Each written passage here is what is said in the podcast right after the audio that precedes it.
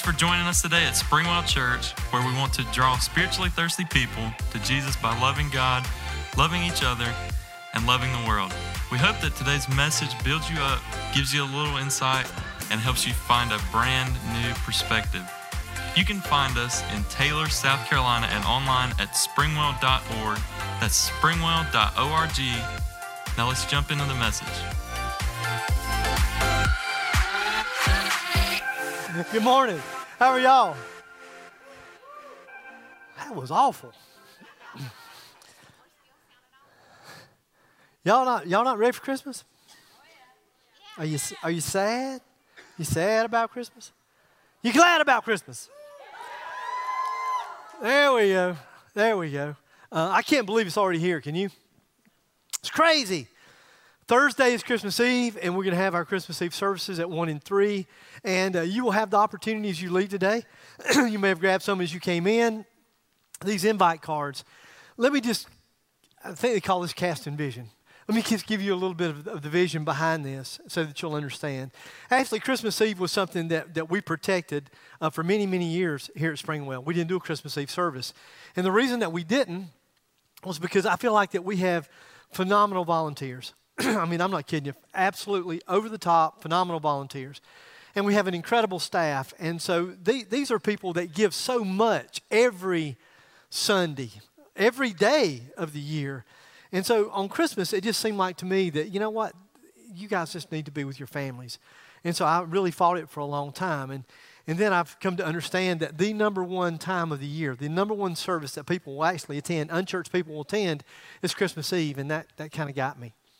So we played with the times a little bit, and so we've come up with 1 and 3. That still gives everybody an opportunity to be home and to be with your families on Christmas Eve. Now, what you may not understand is that on Christmas Eve, when you're still maybe getting some things together for Christmas Eve, there'll actually be people that will start to gather on this campus as early as 10 o'clock that morning.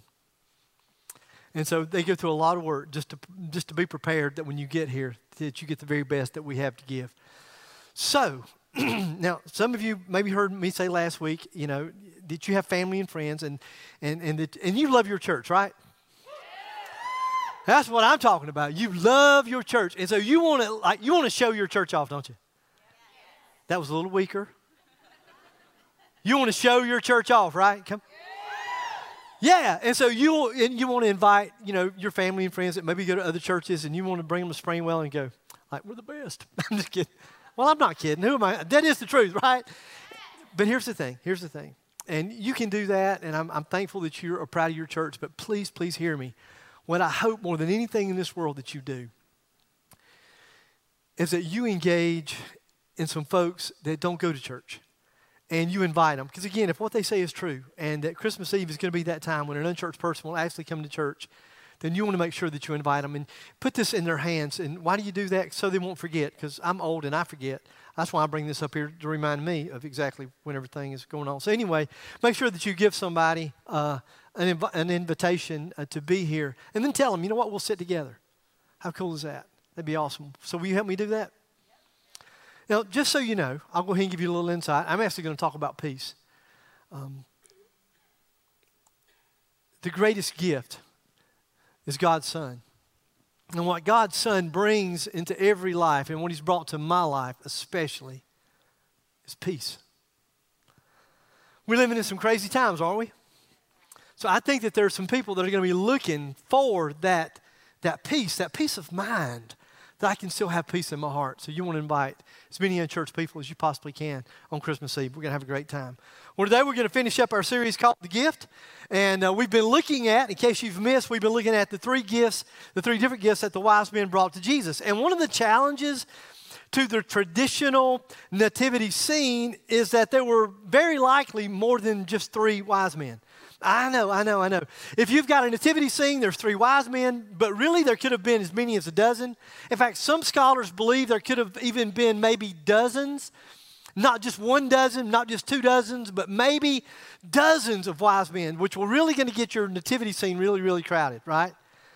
Another challenge, according to most scholars, is that the wise men, however many there were, they didn't even show up until maybe Jesus was maybe 18 months, maybe 2 years old. Now, when you think about baby Jesus in the manger, that's sweet. Come on, y'all with me? We can sing it together. Silent night. You got a candle? Don't you want to just bring out your lighter or something? You can't do that at church. But, I mean, like, don't you want to do that right now? It's just a sweet, sweet thing. But let me just say, a 2-year-old? I know what you're thinking. He's Jesus. He was 2 years old. He was fully God and fully human. I bet at 2 years old he was, you can see that fully human side. Hello, can you imagine? So how many of you have a 2-year-old? How many of you have had a 2-year-old? How many of you have been around a 2-year-old? Like at a restaurant? Or silent night, holy night. Wasn't what you was thinking.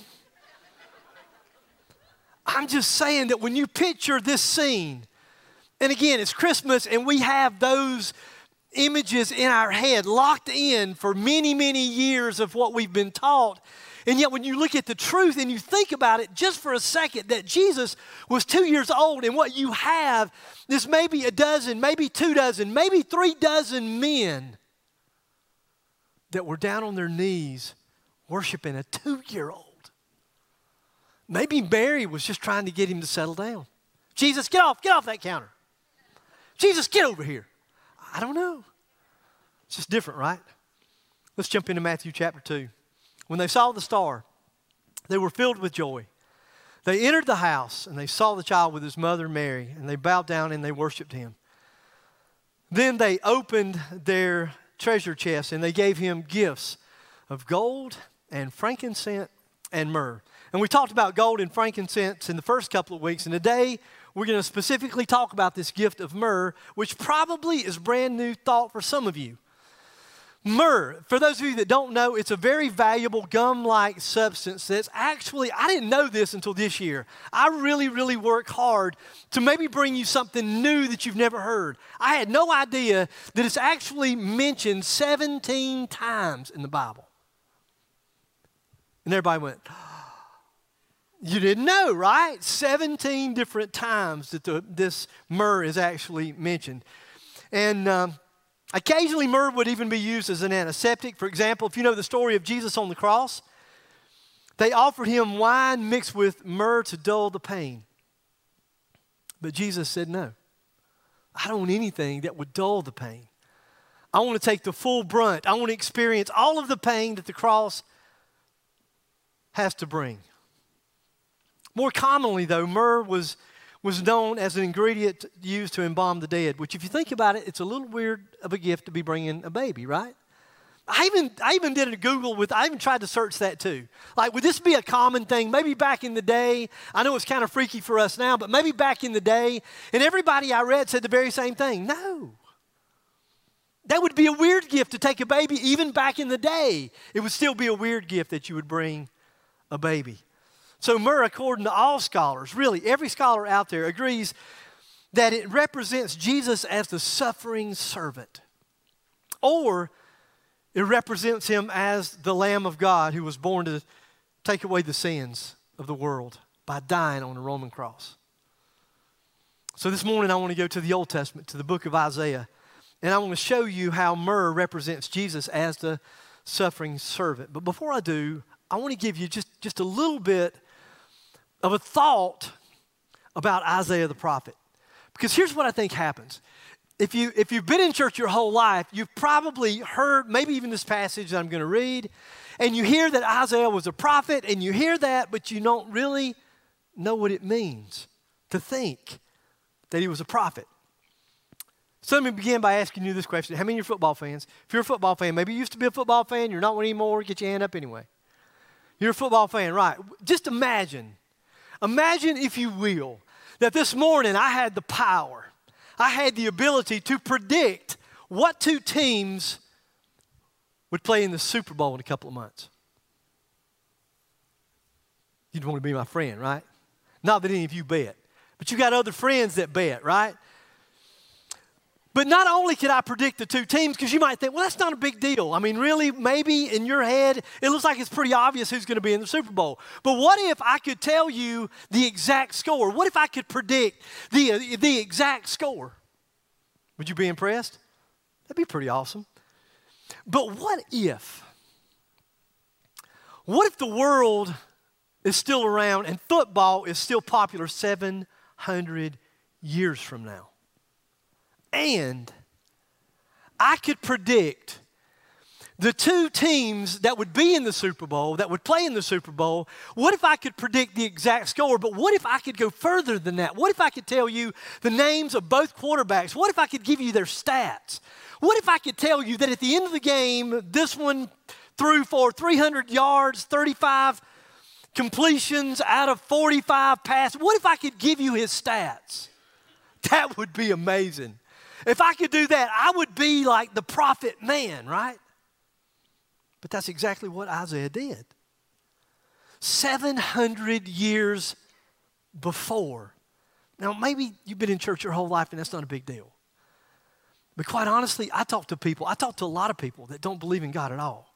I mean, God blesses me in that my path gets to cross their paths, and I get a chance to talk to people. And sometimes those people, they aren't mean, they aren't malicious, they're not trying to be hard to get along with, they're not angry at God. They just say, you know what, I'm just really, honestly, I don't want to say it to you, but I'm too smart, really, to buy into the whole Jesus thing. And then I love them to take them to a passage like this and say, but a man prophesied. He was able to foretell exactly what would happen 700 years before. So we're going to look at Jesus as the suffering servant. But before we do, I want to show you our problem, because we all have a very real problem, right? And Isaiah talks about that problem that we have in Isaiah 53, verse 6. I love how he starts off. And this is not in my notes, because honestly, I've thought about it. And this morning, it just hit me again. I love how Isaiah starts. He says, all of us, like sheep, all of us. Now, maybe that didn't mean a whole lot to you, but it does to me. Let me tell you why it does. It's because sometimes over the years, I grew up in churches where preachers would sometimes come across like the sinners were all y'all out there. You know what I'm talking about? Hello, y'all been to that church? And he said, I was always the person out there, and I would always think like he's just taking the Bible and beating the snot out of me out of it, you know? Like he'd talk about sin, and he would look at me like, you sinner. And I'd say, yeah, I'm guilty. But Isaiah doesn't start that way. He is a prophet of all prophets, and what he starts off by saying is, I'm included in this description. All of us, like sheep. And unfortunately, that's not a compliment. Now, if Isaiah had said, all we like lions, get your roar on. I don't know how to do that. Y'all with me? If he had said, all we like lions, you could stick out your chest and say, that's what I'm talking about. If he had said, all we like eagles, you got that picture in your head of an eagle soaring high above, majestically soaring over, flying. That would be awesome. But that's not what he said. He said, all we like sheep. So essentially he was saying, you're not the sharpest knife in the drawer. Sheep were basically known for three things, or so I read. This is awesome. They were weak, they were witless, and they were wayward. The three W's. That's awesome, isn't it? Weak, witless. Yeah. And by weak, I mean they don't have like poisonous fangs. They don't have quills. And this is terrible, but I thought about this one this morning. They don't have any stink. Skunk. I'm thinking of a skunk. That's what I was thinking of, right? Y'all with me? So like a skunk, when a skunk is scared, what does a skunk do? Sprays. That probably didn't look good for Sunday morning, did it? He will spray you. Well, I mean, a sheep doesn't have any of those things. They're not fast. They can't fly away. They don't blend in. Like, they couldn't just, like, get in front of a rock and... They got nothing. They're weak. They're witless. In other words, they don't think for themselves. They just tend to follow other stupid, witless sheep. I love this story. I've been telling this story for years. I'm going to tell it again because it's an awesome story. Literally back in 2005 in Turkey, 1,500 dumb sheep followed each other off of a cliff. 1,500. Y'all with me? You're feeling better about yourself right now, right? So I ain't that dumb. I mean, somewhere along the line, you would think, I don't know, maybe 100 sheep's gone off the cliff, and you would think maybe one sheep would say, you know what? I remember Joe going off. I ain't heard from him since. We ought to be hearing from him by now. Somebody should be saying something. 1,500 sheep follow each other off of a cliff. The bad news is 400 of those sheep died. 400 of those sheep died. The others were saved because those first 400 that died provided like a sheep pillow.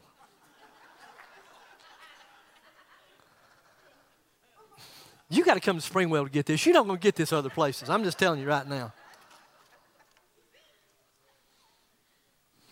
They're witless and they're wayward. Here's the thing.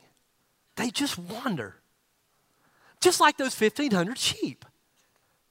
Left to themselves, they're witless and they will just wander. Now, they know that there's a shepherd, and that shepherd's job is to take care of them. And so what I read is this, is that it is a very difficult job to be a shepherd because those sheep will just wander off at any moment, and you won't have a clue to where they went. They wander. So the prophet Isaiah said, all of us like sheep. And so he wasn't saying, wow, you guys are amazing.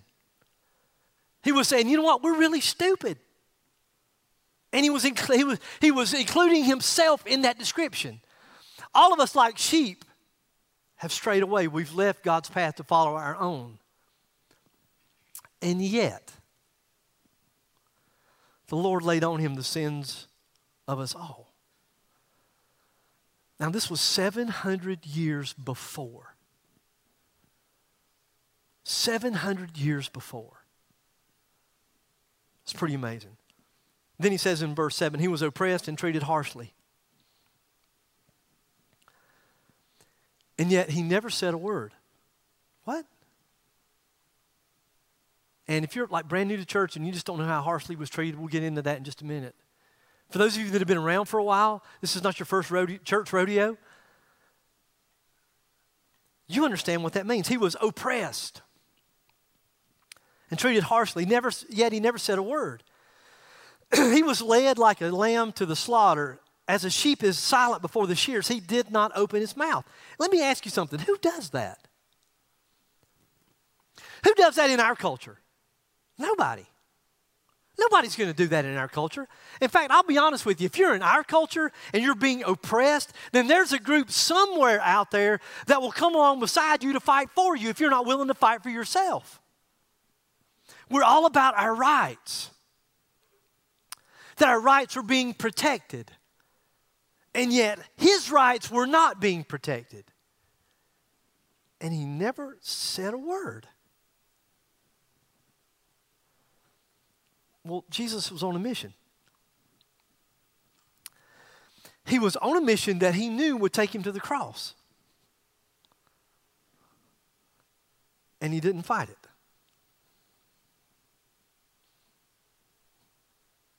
Let me back up a few verses. That's our problem, is that we're like sheep. Let's look at what Isaiah said he would go through. He was despised and rejected by mankind, a man of suffering and familiar with pain. So we rejected him and he accepted us. Are y'all out there? Verse 5, he was pierced for our transgressions. He was crushed for our iniquities. That's just a fancy word for sin. He was crushed for our sin. The punishment that brought us peace. What? The punishment that brought us peace was on him.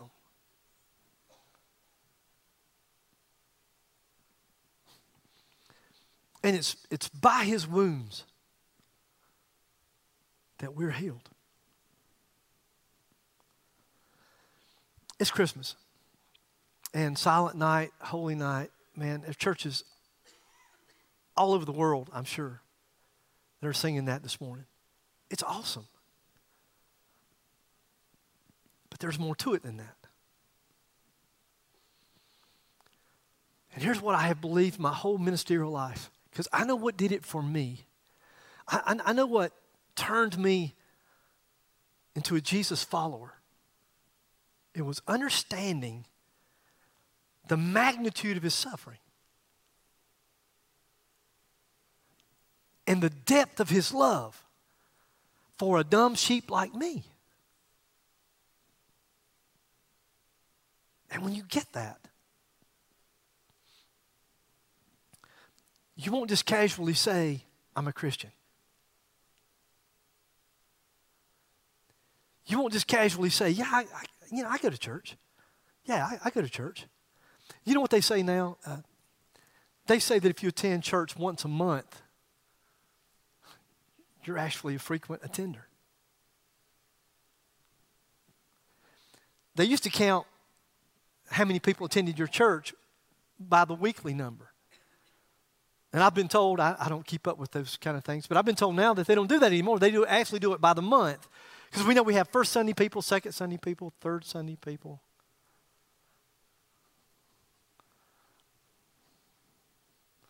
I'm just saying that when you truly understand what he did for us, the only reasonable response is to fully surrender your life and follow him. It's the only reasonable response. So I want to try to describe it. I'm not going to do a great job. Honestly, the first service, I found myself in a place that I don't think I normally find myself when I'm up here doing my thing. I don't know how to describe that thing, but it's a weird place, kind of. And I hope you'll stay with me. And I don't just do this on Sunday. It's not just something I talk about around Christmas or Easter. It's the very thing that I get to share with people almost on a daily basis. Because when I want to talk to somebody about the love of Jesus, if I want them to understand the power of God and why I've given my life to Jesus, this is what I try to convey to them. Let's start with the Garden of Gethsemane. What do you say? That was the place that, let's just be honest, that Jesus wrestled with God. I wrote, he wrestled with God, and then every time I read that, I think, that's not accurate. He wrestled with his Father, who had always been in the most intimate of relationships. And he wrestled with him. He wrestled with him when he got a glimpse of what was coming. The literal suffering that he would face on the cross. And so Mark records that when Jesus was going into the Garden of Gethsemane to pray, he looked at his closest friends, his best buds, those who had walked with him for the last 3 years, who had seen him work miracles, turn water into wine and feed multitudes of people with a few sardines and some saltine crackers. I mean, they saw him work miracles, and he walks in and he says, look, my soul is exceedingly sorrowful, even unto death. Just watch and pray with me. And then he goes into the garden and he falls face first. And he cries out in agony, Father, if there is any way, I don't want to go through that. His best buds are asleep. And Jesus says, but whatever you want me to do, that's what I'll do. Not my will, but your will be done. And then Judas, I don't know why this got me this year. Judas betrays him. How does he betray him? With a kiss. I thought, I don't know why that just stuck to me this year, and for some reason different. I mean, I've been betrayed. I've been betrayed before. It's not my first rodeo betrayal, but I don't know that I've ever been betrayed by a kiss. I don't know that I literally have had someone to walk up to me and give me a kiss on the cheek, knowing that literally that kiss would mark me.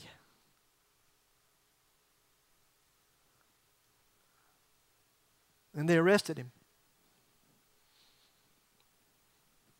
He was falsely accused, unfairly tried, and he was sentenced to death by crucifixion.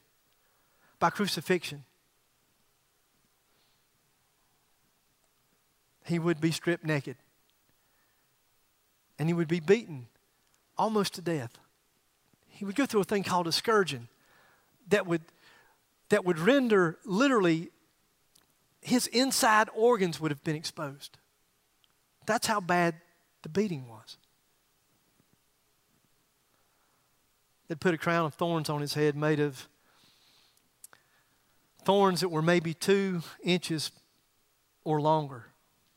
And they just didn't make a crown of thorns to represent him. They took that crown of thorns and somehow, I don't know how, I don't know where their attitude was. I don't know where their hatred, I don't know what it stemmed from. They just pushed that crown of thorns down into his brow. And they laughed at him. They literally spit in his face. They said, "Hail Jesus, King of the Jews."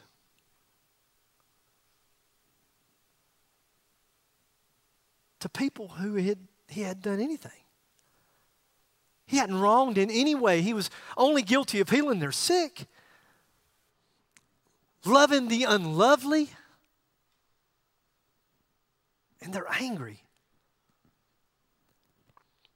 Isaiah 50 says that they literally pulled out his beard by the handful. And I read this many years ago from a doctor that I don't believe was a Christian, and he just looked at the crucifixion and everything that Jesus went through, and I remember that this doctor concluded that, you know what, he probably would not even have been recognizable as a human being after the beating that he took. They literally hit Jesus.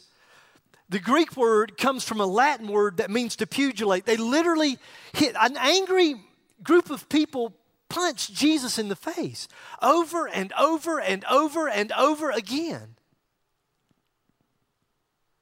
It doesn't make any sense. But 700 years before, Isaiah said this would happen. And then weak and suffering and alone. He was alone. Where were all of his followers then? Where were his 12? Where were the 11? They were gone. They'd give him a cross bar, weighing somewhere between 100, maybe 200 pounds, and they forced him to carry it up. And this was some new research. 650 yards on a path known as the way of suffering to Golgotha. 650 yards. They would take nails about 7 inches long and they would drive them into his wrist, through his wrist and into the cross. And then they would put one foot on top of the other and drive another nail through both feet and into the cross. The only way that he could possibly breathe would have been to push with everything he had on that nail in his feet and to pull up with the nails that were in his wrist until finally his shoulders would have dislocated. His legs would have been so weak he wouldn't have had the strength to push up anymore. And he slowly died under the heat of the hot sun.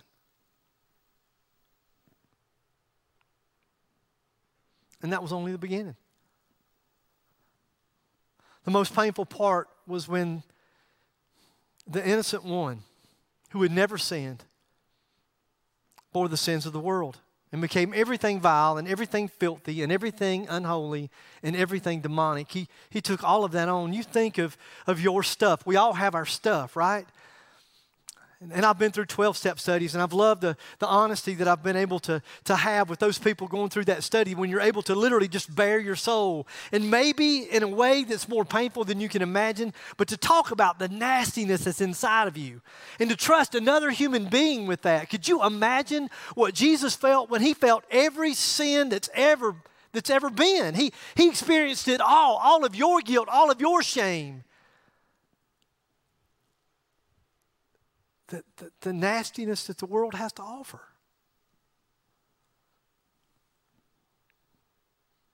He became that. And then God in his righteousness and holiness couldn't look upon that sin, and so he pulls away. And intimacy with his Father was broken. And maybe in the most agonizing moment of his life, he literally cries out, "My God, why are you forsaking me? Why are you leaving me now? I'm doing what you sent me to do. I'm fulfilling everything that Isaiah said would happen. I've fulfilled everything. Why will you leave me now?" They offered him wine mixed with myrrh, the very thing that they would use to embalm him at his death. And he says, "No. I don't want anything to numb the pain. I want to feel the full brunt of the sin and the cross." And then he declares in faith, "It's finished." Tetelestai is that word. It's so powerful to me that I have to read it and I have to be reminded. And when I get discouraged and when I get overwhelmed with me, that I'm able to look at that word and I'm able to think, wait a minute, but what Jesus did on the cross, everything that he did on the cross, he did for me. And when it was all over with, he said, "It's finished, it's done. I did what I was supposed to do. I was faithful."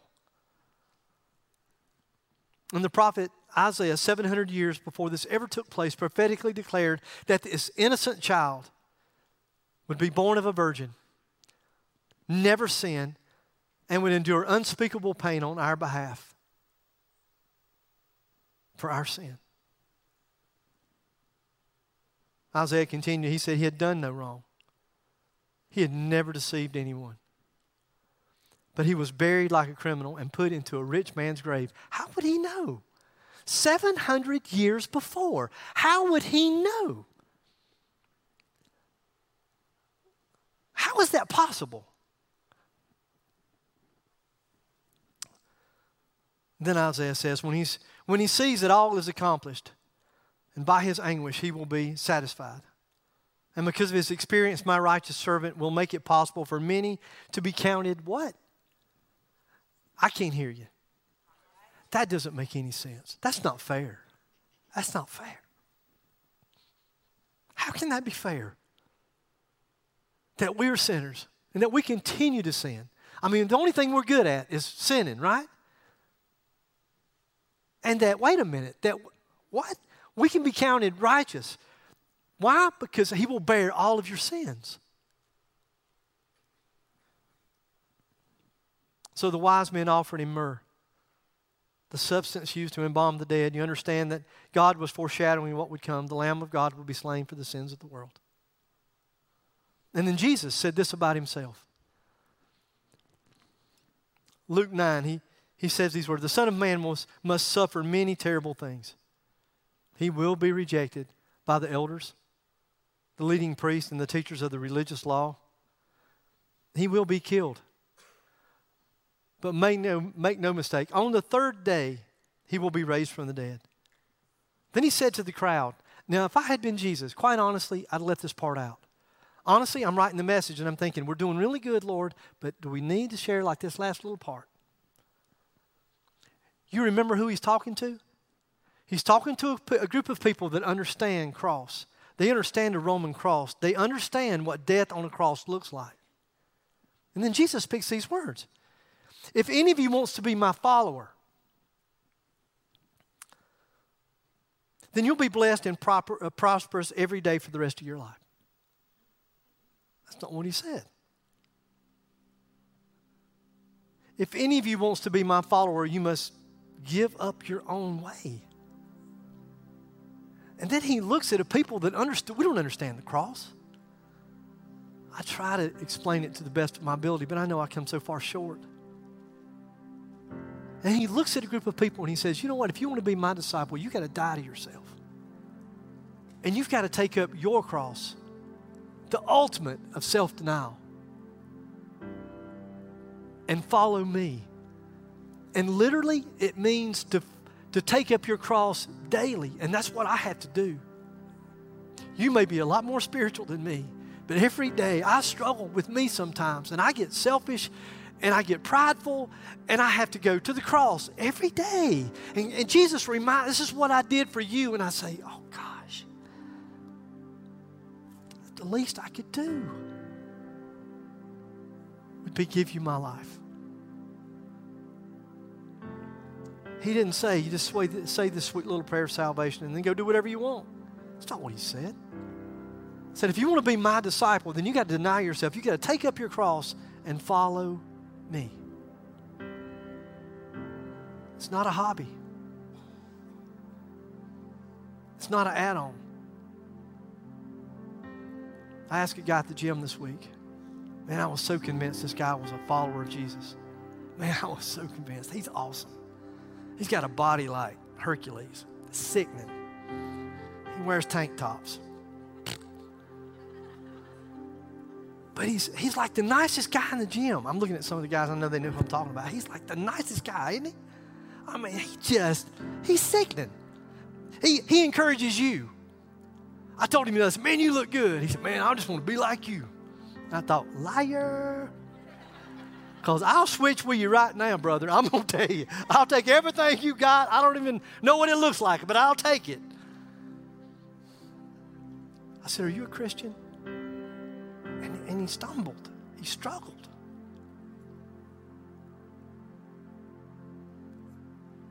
How can...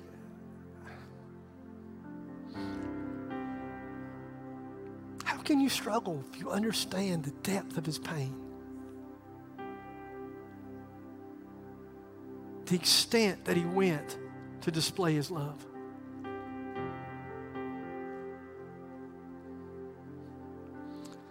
Honestly, denying yourself and following Jesus with your whole heart sounds like the only reasonable response for all that he's done for us.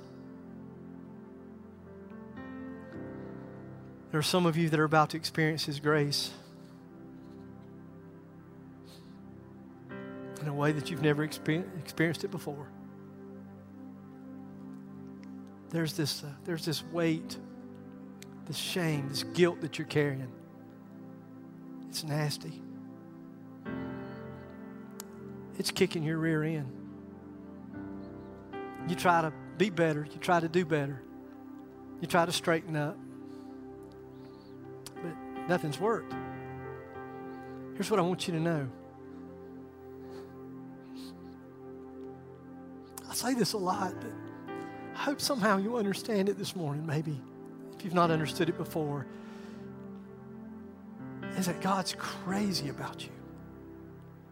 He loves you more than you could possibly imagine. That's why he experienced the pain that he experienced, the beating, the allowed him to punch him in the face. That's why he allowed them to pull out his beard by the handfuls. That's why he stood in front of a mock trial and allowed them to sentence him to death on a cross and never speak a word. He never fought for his rights. You know why? Because his love for you was greater. I don't care what you think you've done. I don't care how bad you think you are. That's a lie. God's crazy about you. And he's proved it. And on the third day, he was raised from the dead. He is alive. And it's Christmas. And sweet baby Jesus in a manger is sweet. Silent night, holy night is awesome. But there's more to it than that. And maybe you're here this morning, maybe you've never heard it that way. Somehow God has just so spoke to you and he's grasped your attention, and right now he's saying, I want you to deny yourself. I want you to lay your life down. I want you to deny yourself. I want you to lay your life down. I want you to give it all up, and I want you to follow me. Aren't you ready? How could you tell him no? Every head's bowed, every eye closed.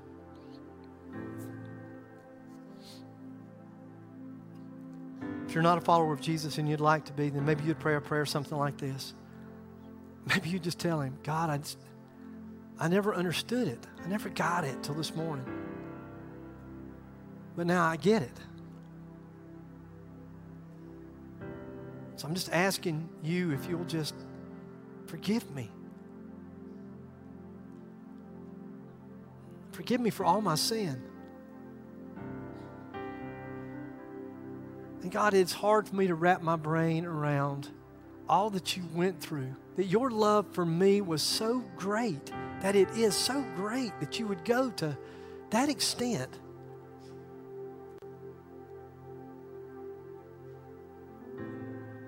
but I'm glad you did. And I need you.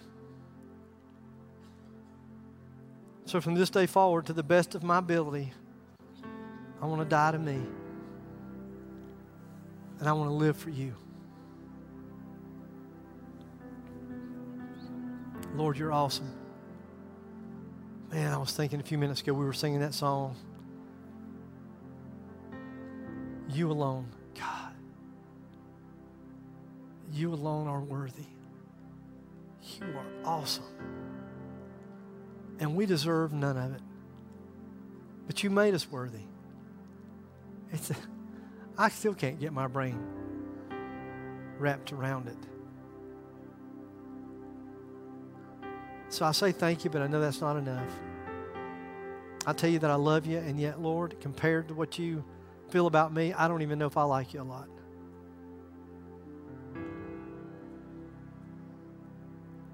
Use us, Lord. Use us as a church to be faithful to share your great love with people that are desperate to hear it. And it's in your sweet name that we pray.